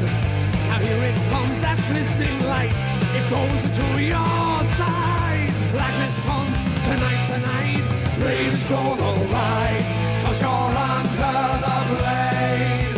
Oh, you're under the blade. Are they getting plastic surgery? Is that what's happening here? You know, Steve, I am going to stand up and applaud you Why is that? for getting that because I was going to bring up the Dee Snider PMRC hearings, right? Mm-hmm. Right, right. Because this song was a song that was brought up. Really? And I quote from Dee Snider's testimony. If you have not watched that on YouTube, watch it. So entertaining. Mrs. Gore claimed that one of my songs, Under the Blade, had lyrics encouraging sadomasochism, bondage, and rape. The lyrics she quoted have absolutely nothing to do with these topics. On the contrary, the words in question are about surgery and the fear that it instills in people. I can say categorically that the only sadomasochism, bondage, and rape in this song is in the mind of Ms. Gore. Hmm. Yeah, I love Dee Snider talking about that whole situation because he he talks about how they well, they didn't expect some rock and roll guy to come in there and actually have be able to talk, you know, be able to speak plainly. Put a sentence together, yeah, be able to put a sentence together, and and he went in there and kind of stood up against the whole PMRC thing. Which Yep. the PMRC, let's be honest, they did more to sell records for some of these people than they did for themselves. Please, Look everyone says that. Like, as soon as one of those parental advisory stickers went on a record, you were guaranteed to sell a million records minimum. Yeah. So, um, but no, I did not realize that '82 they were out doing their thing. I thought, um, I thought they were a little bit later in the '80s. Well, the interesting thing with Twisted Sister, so there is I it was on Netflix. I'm not sure if it still is, but there is a great documentary that was on Netflix. If it still is, watch it. Recommend called "We Are Twisted Bleeping Sister," mm-hmm. and it goes through their entire career because Twisted Sister was playing like the local tri-state area clubs and became and rose up as this huge band that was playing these like 3000 seat theaters locally and could not get signed. They were known to be like bombastic and crazy, obviously the look. And then they come out with Stay Hungry is the big record that has all the big hits, I want to rock, we're not going to take it, etc. Right. Right. And then after that record came out, it all kind of crashed and burned. Like everything that they came out with afterwards was, you know, not up to par. Um definitely didn't live up to the the standard that Stay Hungry did. And they broke up in I believe 87. Hmm. So think about how short of a career that is in terms of being massive and part of the Right. massive pulp pop culture. And they still to this day have this huge footprint in the rock world. Well, uh, once again, I'm a little. Sh- I shouldn't be shocked, but they were in Pee Wee's Big Adventure in 1985. There we go. See? Yeah. That makes sense. Yeah, that they were they were singing. It was it said it's well, there you know he's running through the Hollywood lot trying to get his bike, and then he comes on there like and they're singing "Count on Me, you're gonna burn in hell." Oh, I love that song. Also, all you need to know about the legitimacy of the PMRC, like we're not going to take it was on the filthy 15 list. Mm, We're not going to take it. Are you kidding me? yeah. Um, so yeah, kudos to Dee Snider. Watch that documentary if you have not. Watch Dee Snider's um, testimony at Congress for the PMRC hearings. Also, because I did text Steve about this and I did like mention it very briefly, kind of off the top. Um, over the weekend, a documentary premiered on Reelz called The Guest List. America's Deadliest Rock Concert, and it's about the station fire in the Mhm. early 2000s that Great White played in, in Rhode Island. And it is a very, very well done documentary about that event that kind of comes at it from all sides. Um, and Dee Snider is in that documentary and has like has a ste- a scene stealing moment Hmm. when he's just calling out all the major bands that wanted nothing to do with playing a um oh my god like a, a tribute concert or a charity concert to raise money for the victims of Wow. the people that died. And it's amazing. There like were- it is an it's an amazing moment. And um when you think about it with that station nightclub fire it there was i think like 460 people in the venue that night or something like that. Mhm. 100 died and then an, another 200 were injured so 300 out of the 460 people that were in that venue walked out injured at the very least Mm. so an amazing documentary you know be in the right headspace to watch Yeah, it. it's not a, it's not a happy one at all. well, at some things it is the survivors, and you know, some parts you're just like, wow, like this. I'm so happy to hear this, but it is a tragic story where if you were someone, like I'm sure many of the people that listen to the show are, that go to shows, go to clubs. I mean, how many of us have been in small venues that like, you know, you sit and you think like, hopefully nothing happens cuz I don't I don't know how I can get out. Um we've all been in venues like that. Yeah. And uh in this instance, if you were not out in 90 seconds, Mm. you were probably dead or extremely injured. I mean, wow. Yeah. So it is, like I said, it's a great documentary. I highly, highly recommend. Even if you're just a music fan, you don't need to be a fan of 80s metal or Great White or anything like that in order to watch this documentary. Um, so please check it out. And like I said, Dee Snider, the man, the utmost respect. So I had to, you know, honor Mhm. Twisted and D by putting them on my list. Yeah. Well, um, good choice. Good choices all around. Look, 1982 is is full of, as we said, so many touchstones in pop culture that have lasted to this day as being remembered as some of the some of the best things to come out of entertainment to to be in the zeitgeist. And um and and and of that of course we didn't talk about movies that came out in ni- we mentioned some TV shows but here let me just run down a few of the movies Please that came do. out that year. Tootsie came Major. out in December of of 92 um let's see. So that's a little one. That's a little one that came out in 1982 here's one that was kind of little but still is a cult favorite Swamp Thing uh, Wes Craven's Swamp Thing in 1982 um also let's remember Annie. The sun will come out tomorrow. Bet your bottom dollar. 1982 and I'm not ashamed to say that as a child I loved Annie. Loved that Okay. musical. Mm-hmm mm-hmm as a little boy. Um the Man from Snowy River is a favorite of mine that came out in 1982 great Australian Western starring uh, the elder Douglas, my uh, mm, Kirk Douglas, Kirk Douglas. I get Kurt and, Kirk and Michael confused because they look so alike. Um, fan favorite, fan favorite, Star Trek II: The Wrath of Khan. Cult classic, Blade Runner. Cult classic, Conan the Barbarian. Yes. 48 Hours with Eddie Murphy and Nick Nolte. Grease 2, while we're talking about some sequels, speaking of uh, Star Trek 2, Grease 2 was out there. Tron, you know, which again, cult classic. John Carpenter's The Thing. Yep. Um, Halloween 3, Hal- Season of the Witch. yep, yep, which is much maligned by people, but other people love it. But is now experiencing this comeback where people are really loving it. Right. The reason they didn't like it is because it didn't continue the story of Michael Myers. Exactly. And People the Halloween movies were supposed to be like anthology anyway. It wasn't supposed to Which just be I Michael think Myers. would be super cool if they kind of went that way. yeah, yeah. I think like not I mean I love Halloween that's my favorite horror series Sure. but I think now if they did like a reboot or did like another series that it was like more anthology style I think that'd be Mm-hmm. just so under that awesome. banner. Yeah. Poltergeist, 1982. Huge yep Yep. Yep. Fast Times at Ridgemont High, yeah buddy 1982. The big one, of course, E.T. oh from 1982. I watched that recently and just sobbed like I was a child I let my wife hates it, and What? she she because she was scared of ET as a child and has not gotten over it. And so whenever I whenever I, it, it, he remotely is on TV, she just gets angry because she thinks I have put him on TV on purpose.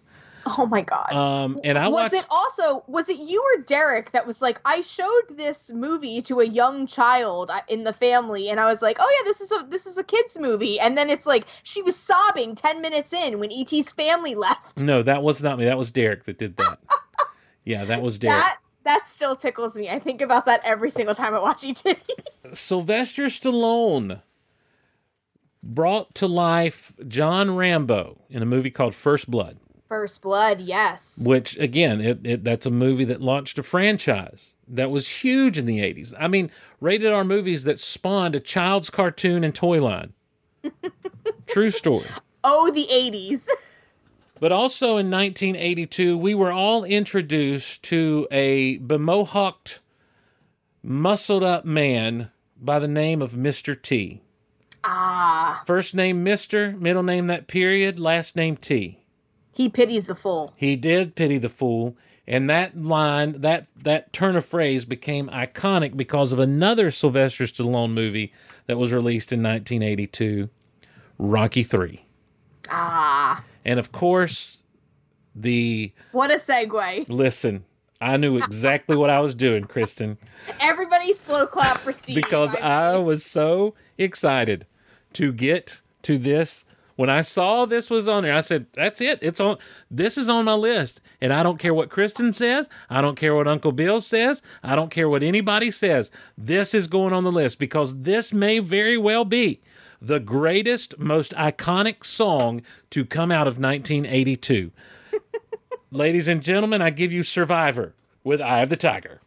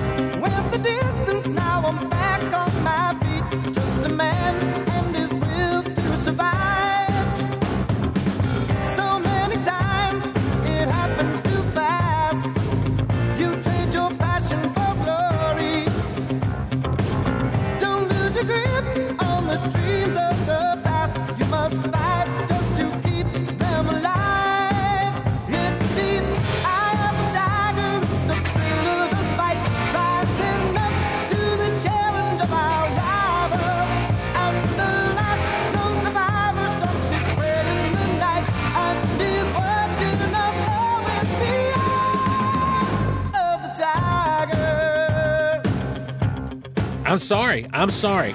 I, listen, we've played some iconic heavy metal music. We've played some iconic skirts the line of pop music tonight. we have played songs that have transcended time to still be in many ways relevant today and enjoyable even some 40 years later. But there is not a song out of 1982, regardless of where this went to on the charts, that has had the staying power and been on more playlists for more workouts than this song, Eye of the Tiger. I mean, it can't be denied. I don't think you have to apologize for Kristin, it won't be denied. As long as I draw breath. It will never be denied. That was Steve's little bit of Satan coming out in him. Oh my god. That was my Nick Nolte out of the, the movie Hulk coming out of me. Have you ever watched that one? The Ang Lee Hulk? I have not because It- I heard it was super bad. Listen, it is not good. but I have a it has a special place in my heart because of the some of the stuff they let the Hulk do when they finally let the Hulk do stuff. And because of, of Nick Nolte in, in that movie is just so everyone else whispers in that movie except for Nick Nolte. And Nick Nolte just there comes there finally comes a point where he just goes for it. And I don't know if this is Nick Nolte. Like this, he looks like Nick Nolte just stepped away from having his mugshot taken. If you remember the mugshot Nick Nolte, Who does and not? and there's a scene where he's sitting across from he he plays. It's no spoiler. He plays Bruce Banner's father, Mm-hmm. and his estranged father, who has been imprisoned for years, and now he's out. But anyhow, he's sitting across from Bruce in this one scene. They've captured Bruce, who was the Hulk, that sort of stuff. And now they're there together, and he's like the military surround him. They're in this warehouse, and he's doing this whole thing, and he's like, he wants Bruce to change and look. He's like, "You're my real son," and he does this whole thing where suddenly his motivation turns from just wanting power for himself to we can stand up against them for our sake and for all of humanity. and like he, he becomes this political prisoner put on, and it's just hilarious to me. I'm like, that came out of nowhere. But anyhow, listen, I never think when Eye the Tiger comes around that I want to listen to Eye the Tiger. It is played out, I feel like. I feel like it's overdone. It's on everybody's workout playlist, all that good stuff. And I'm like, ugh, I don't have it in me to listen to this again. But then all of a sudden, ticka, ticka, ticka, ticka, ticka, ticka, ticka, ticka, down, down, and I'm like, I am in it. you push your chips right to the middle of the I, table. I do. I am all in. and I'm singing along and everything else. So, now, Steve, Yes. I know that you love the Rocky series. oh, if if there were no Star Wars, Rocky would been on Star Wars. So how do you rank the Rocky movies? Okay, that's a great question, Kristin. That is a great question, and I thank you so much for asking me. because Lord knows we haven't gone long enough on this show. Um, so I will go quickly as as humanly possible. I think that the least of the Rocky movies. I'm going to go from from worst to first. Okay. Okay. I think the least of the Rocky movies is, of course, Rocky Five. Okay. I'm not alone in that. However, that's not me saying I hate Rocky Five or I think Rocky Five completely sucks. I think that Sylvester Stallone strayed a little too far from the formula uh, that he had perfected, and and and he had a good story to tell, but he got too caught up in the times. Okay. And uh, so Rocky Five. Then, in a surprise move for everyone, I'm going to go Rocky Four as as as next to worst. Though I love Rocky Four. Rocky Four is a Rocky Four is a is a mid 1980s movie, and and it is a it is a music video on steroids. And uh, I love it. I love I love every every silly minute of it. We went and saw the director's cut um, that was released uh, back in November in the theaters. Um, they did like an Adams film special, you know. That's fun. Oh, it was so much fun. And I was sitting next to these girls, the two sisters, and um and and I and I'm like, wow, this is so much fun. Look, this Rocky transcends racial barriers. And Rocky 4 has montages galore and it has a lot of like music video moments. Okay. And listen, I ain't gonna lie to you. when they started to play some of them songs, the sister started to sing along, and I'm like, "You have unlocked the door for me, girls. Here we go." This is now a sing along. Thank you and- so much. And it did become a sing along. but I love Rocky Four, but I have to admit that story wise and everything, it's just not it's not quite there. Then in yet another surprise move, I'm gonna go Rocky Two. Wow. Mm-hmm, mm-hmm, mm-hmm. Because Rocky Two is great, and I mean there's a lot of great stuff that happens in Rocky Two, but it does move very slowly to finally get to the end. And and the character development doesn't doesn't quite work. But it's so but the character development is still there. Like you have totally bought into Rocky and Adrian. Uh, oh my god, Rocky 100%. Yeah. Uh, then then it is then it's Rocky three Okay. um, because it's my first Rocky that I ever saw, and and and I think that Rocky three does '80s Rocky better than Rocky four does '80s Rocky because it's still got a good story. It's still got a lot of good heart to it. You know, Mickey dies. Um, Mr. T is a compelling, compelling villain, and then to have Apollo, who had been the bad guy, come back around to train Rocky um, yes. is is really good. I really like what they did with Rocky three.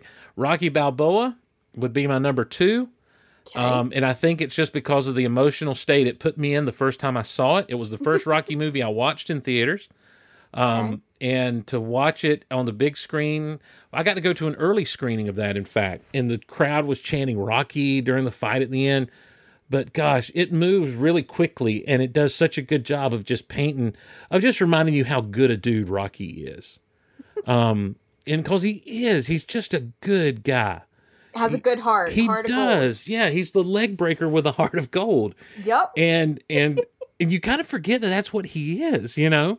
By the time you get to Rocky two and beyond, uh, and then of course the original Rocky, I, I is a perfect film to me. I it, it is I love every minute of that film, and it and it because it's not a boxing movie, and I don't mind it if it were a boxing movie, but it is it is a character story of this down on his luck, just he'd have nothing and will never have anything if it weren't for this one shot he's given, and he do, he goes out there to make the best of it. But all he cares about, like, listen to me, Rocky is summed up in one line: "Where's your hat?"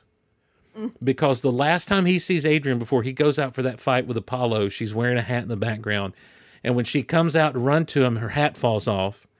And she gets in there and she says, Rocky. And he's like, Where's your hat? And she just says, I love you. And he's like, I love you. Aw. And it's just the bliss, but it's just like that's who Rocky is. He's so in tune with who Adrian is that he's beaten and battered and, and just bloodied. And here comes Adrian. He's like, Where's your hat? But there's also the moment they she's moved out from Paulie because Paulie's you know been an abusive jerk or what have you, Uh-huh. and um, and Rocky goes the night before uh the the the match and he's in the ring and he looks up at the banner and they've got the trunks wrong and the promoter comes in and he's like they got the trunks wrong. He's like it doesn't really matter, does it? I'm sure you're going to give him a great show. And it settles in on Rocky. No one thinks he can win and he knows he can't win and he's laying there with Adrian. He says, I can't win. And she says, What are we going to do? Mm. You know, they're in it together. One of the greatest love stories of all time. Oh, it is. It is. And then he says, If I can just go the distance, no one's ever gone the distance with Creed. And he does, you know, and oh, such so good. Such a good movie. So, anyhow, there's my Rocky ratings. You got to come to Philly and run the Rocky steps. Uh, well, I, hmm I've seen the videos of people run the Rocky steps at the end of uh, Rocky Balboa, and I'd be like one of them fat people that can hardly do it. So Well, you can walk the Rocky steps. I walk the Rocky picture with the statue. there you go. That's what I that I would love to do that. It's the right way. there next to the art museum. You Yep. can go to the Italian market where he runs through. And you know what's so great about that scene is that no one knew who Sylvester Stallone was. No, They didn't know what was going on, and so as he's running through that market, like when someone throws an orange and he So I catches was it and gonna say waves. throws the orange like that's like a real thing. Yeah, they That weren't throwing it. They weren't throwing it to him. They were throwing it at him. At him. Yes. Steve, I am from the area. I know how Philly is. But here's the thing, though.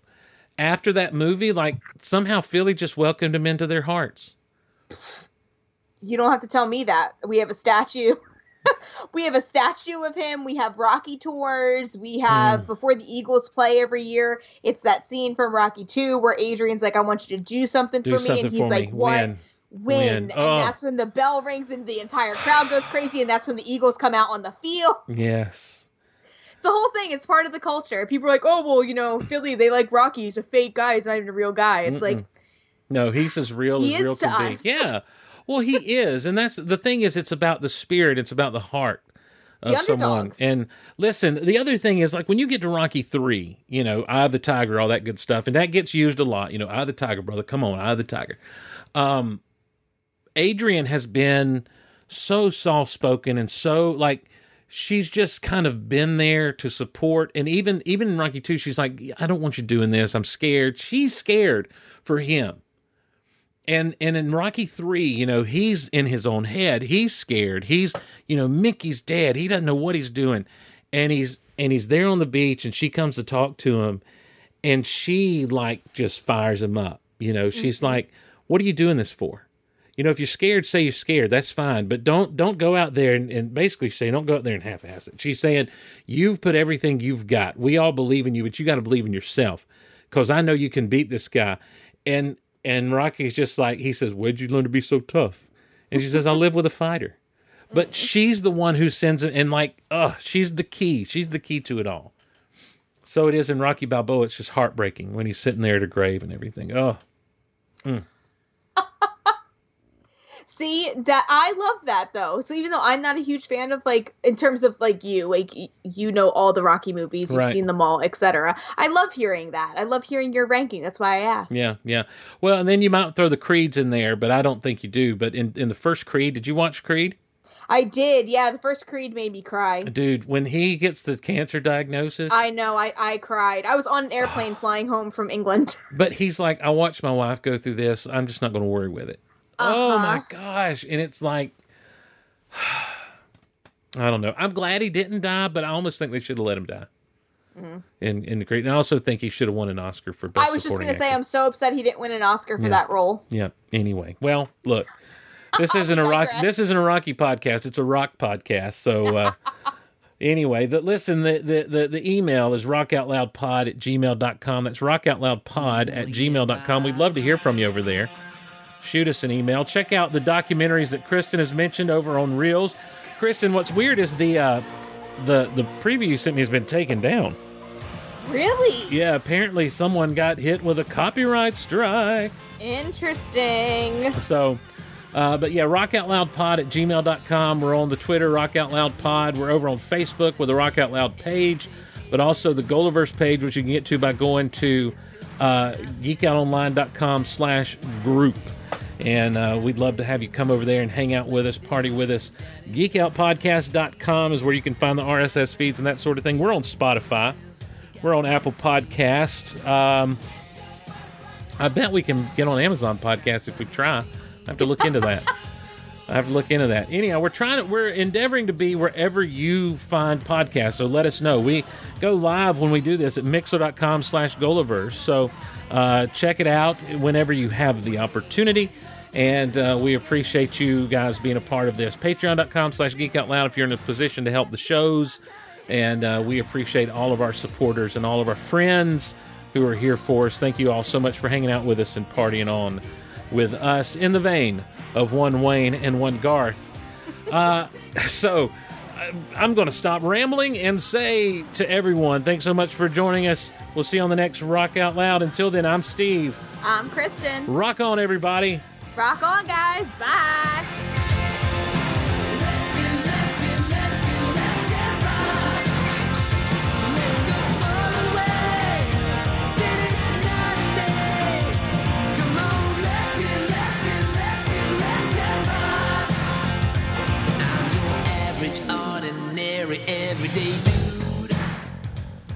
Ways to derail Steve. Ask him about his favorite Rocky movies. I mean, uh, we're the two easiest people to derail ever, so. That's true. That's true. I'll give you that.